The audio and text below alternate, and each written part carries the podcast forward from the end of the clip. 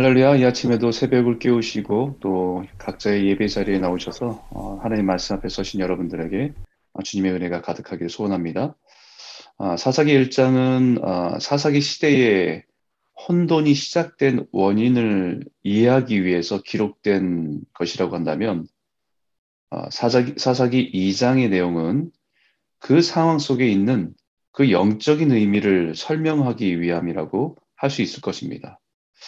이런 거죠. 우리가 살아가면서 고통을 겪을 때에 우리는 지난 과거를 이렇게 뒤, 뒤돌아보면서 아, 그때 잘못했네. 그때 그렇게 하지 말았어야 되는데 라고 하는 어떤 시점의 선택이나 잘못된 행동의 원인을 찾을 수 있습니다. 하지만 우리가 그 고통 속에서 기도할 때에 성령님은 우리를 찾아와서 아, 우리의 영적인 부분들을 깨닫게 하시죠. 그것과 같이 오늘 여호수아 여호와의 사자가 이스라엘 백성들을 찾아왔습니다. 1절에 보니까 여호와의 사자가 길갈에서부터 복임으로 올라와 말하되 내가 너희를 애굽에서 올라오게 하여 내가 너희의 조상들에게 맹세한 땅으로 들어가게 하였으니며 또 내가 이르기를 내가 너희와 함께한 언약을 영원히 어기지 아니하리니 여호와의 사자가 길갈에서부터 복임으로 올라왔다라고 표현하고 있습니다. 하나님의 언약을 깨뜨린 것에 대해서 책망하기 위해서 오셨다는 것입니다. 2절인데 너희는 이 땅의 주민과 언약을 맺지 말며 그들의 재단을 헐라하였거늘 너희가 내 목소리를 듣지 아니하였으니 어찌하여 그리하였느냐. 여호와의 사자가 길갈에서 복임으로 올라왔다라고 말합니다. 여호수아가 요단강을 건너자 그때 열두 지파들이 대표 한 사람씩 뽑아서 다시 요단강 중간으로 들어가서 언약계를 맨 제사장이 있는 그 곳에서 돌 하나씩을 들고 나옵니다. 들고 나오게 하죠. 그리고 그 돌단을 어, 요단강을 다 마른 땅을 건넜던 것을 기념하기 위해서 기념물을 세운 곳이 길갈이라고 부르기 시작했습니다. 그래서 후일에 후손들이 이 돌들이 무슨 뜻입니까? 라고 물으면 이렇게 대답하라고 가르쳤습니다. 여호수아서 4장 23절에 너희 하나님께서 요단물을 너희 앞에서 가르게 하사 너희를 건너게 하신 것이 너희의 하나님 여호와께서 우리 앞에 홍해를 말리시고 우리를 건너게 하심과 같았나니 이는 땅의 모든 백성에게 여호와의 손이 강하게 강한 강하신 것을 알게 하여 너희가 너희의 하나님 여호와를 항상 경외하게 하려 하심이라. 길갈은 길갈에 돌답을 쌓고 길갈이라고 이름 짓고 한 이유는 그 길갈은 하나님의 은혜를 잊지 않기 위해서 세운 돌탑이 있는 곳입니다. 인간의 노력과 수고가 아니라 하나님의 특별한 도우심과 능력으로 요단강을 건너왔음을 기억하기 위해 세운 돌탑이 있는 곳이 길갈입니다. 뿐만 아니라 광야에서 할례를 받지 못했던 이스라엘 백성들이 다 할례를 받게 하신 곳이 길갈입니다. 하나님은 하나님의 이 의미는 하나님의 약속대로 우리는 지금 약속의 땅에 들어왔고 바로 그 자리에서 모든 이스라엘 백성들이 다시 할례를 받았다는 것은 이제 나는 하나님의 백성으로 살아가겠습니다. 라고 하는 증거를 몸에 새김으로 하나님 앞에 헌신과 결단의 현장입니다. 바로 그 현, 헌신과 결단의 현장이 길갈입니다. 그 길갈에서 복임으로 여호와의 사자가 나왔다라고 말합니다.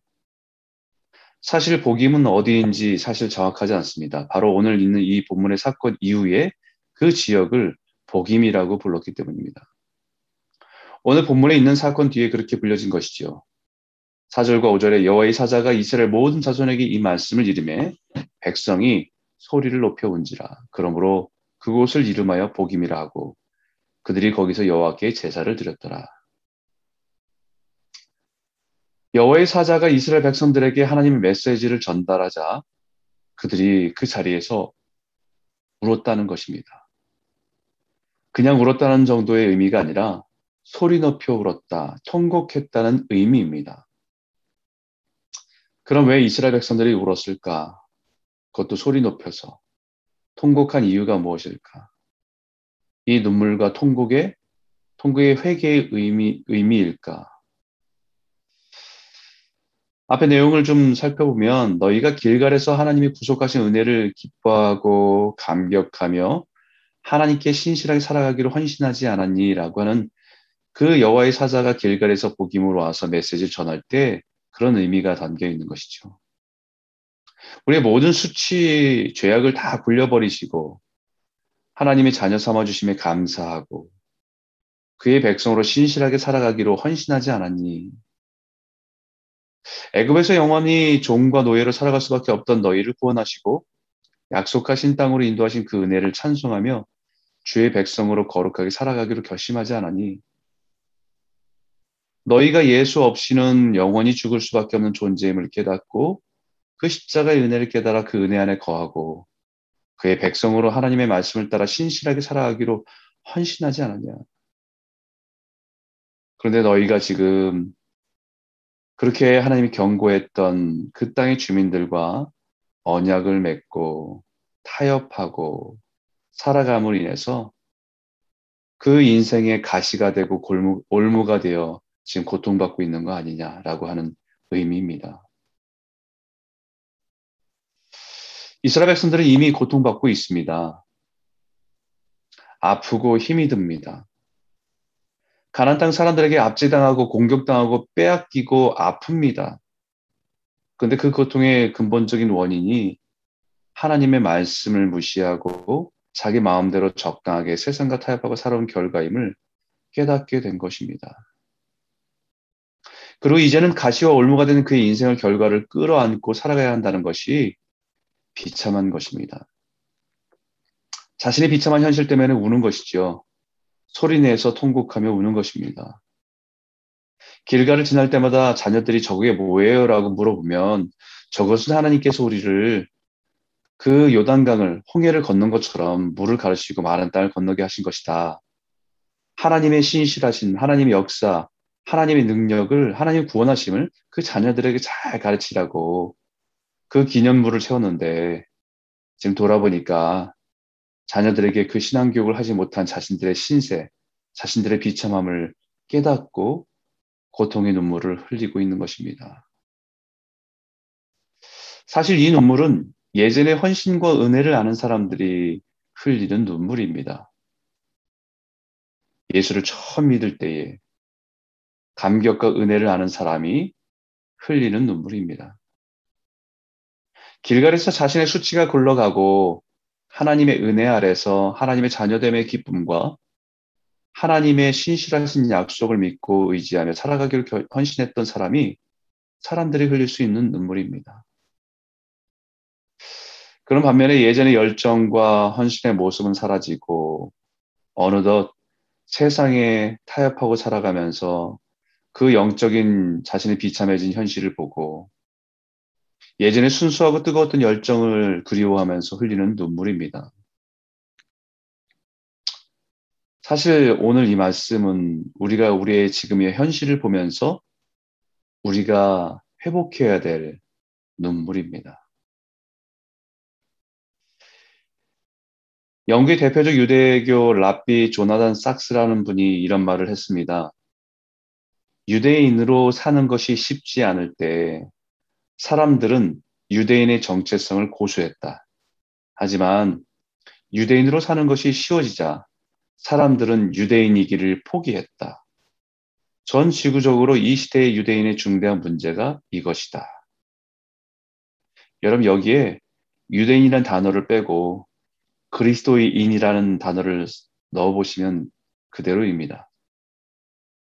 그대로 그리스도인으로 사는 것이 쉽지 않을 때 사람들은 그리스도인의 정체성을 고수했다. 하지만 그리스도인으로 사는 게 쉬워지자 사람들은 그리스도인이기를 포기했다. 전 지구적으로 이 시대의 그리스도인의 중대한 문제가 이것이다. 북미주의 기독교인들과 한국의 기독교인으로 우리들에게 정확하게 하는 말입니다. 우린 지난 과거를 돌아 돌이켜 보면 그리스도인을 사는 것이 목숨을 거는 일이었을 때가 있었습니다. 한번 예배 드리는 것이 수 킬로를 걸어와서 예배 드리며 그 예배를 목숨보다 더 귀하게 여긴 적이 있었습니다. 새벽에 그 너무 추운 그 밤에도 온몸에 담요를 둘러라도 교회 가서 무릎을 꿇고 예배하는 것을 사모하며 걸어가 예배드렸던 그런 어, 시절이 있었습니다.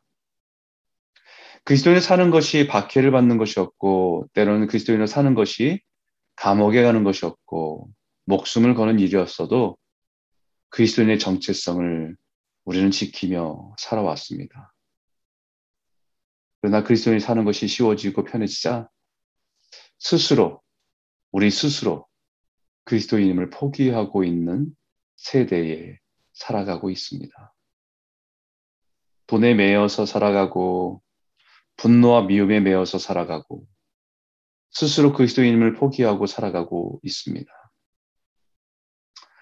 이제는 그런 것이 가시가 되어서 올무가 되어서 어, 우리를 찌르고 교회가 무너지고 목회자가 넘어지고 그리스도인들이 세상의 비웃음거리가 되어버린 것이죠. 가난하고 힘든 시기에 믿음을 지켰던, 지키고 살았던 때가 있었는데, 지금은 그때보다 훨씬 더 많은 것을 가지고 누리고 사는데, 우리의 신앙은, 어, 엉망이 되어버린 우리의 모습을 보면서 안타까움을 가지고 눈물을 흘려야 합니다. 이 눈물은 회개의 눈물이 아닙니다. 어쩌면 처량한 자신의 신세를 바라보면서 흘리는 눈물일 수도 있습니다. 인생의 서글픔, 인생의 허무함, 인생의 피곤함에서 터져나온 눈물일 수도 있습니다. 그러나 이 눈물은 진정한 회개로 나아갈 수 있는 시작입니다. 그래서 5절이 이렇게 말하지요. 그러므로 그곳을 이름하여 복임이라 하고 그들이 거기서 여호와께 제사를 드렸더라. 제사를 드렸다라고 하는 것은 이 성경의 의미는 회개와 변화됨을 의미하지 않습니다. 자신의 비참함을 깨닫고 예배의 자리로 나아갔다는 것입니다. 그러나 그 제사와 예배가 진정한 회개와 변화를 의미하진 않습니다. 변화의 시작일 뿐입니다. 회개로 나아가고 있음을 시작합니다.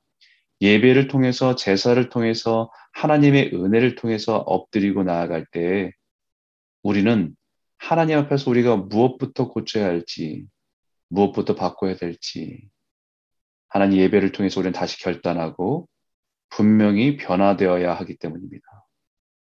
감정적인 눈물로만은 회개가 이루어지지 않습니다. 우리가 유턴해야 될 곳이 어딘지, 돌아갈 곳이 어딘지, 무엇을 우리가 바로 잡아야 하는지, 하나님께로부터 우리가 예배를 통해 깨닫고 그것을 돌이키기 시작하는 것이 진정한 회개입니다. 오늘 우리에게 필요한 것은 안전이 아닙니다. 눈물입니다. 복임의 눈물입니다. 회개의 눈물입니다. 이 눈물이 회복의 첫걸음입니다. 다시 회복으로 나아가시는 은혜가 저와 여러분 가운데 회복되는 이 아침이 되기를 주의 이름으로 축원합니다.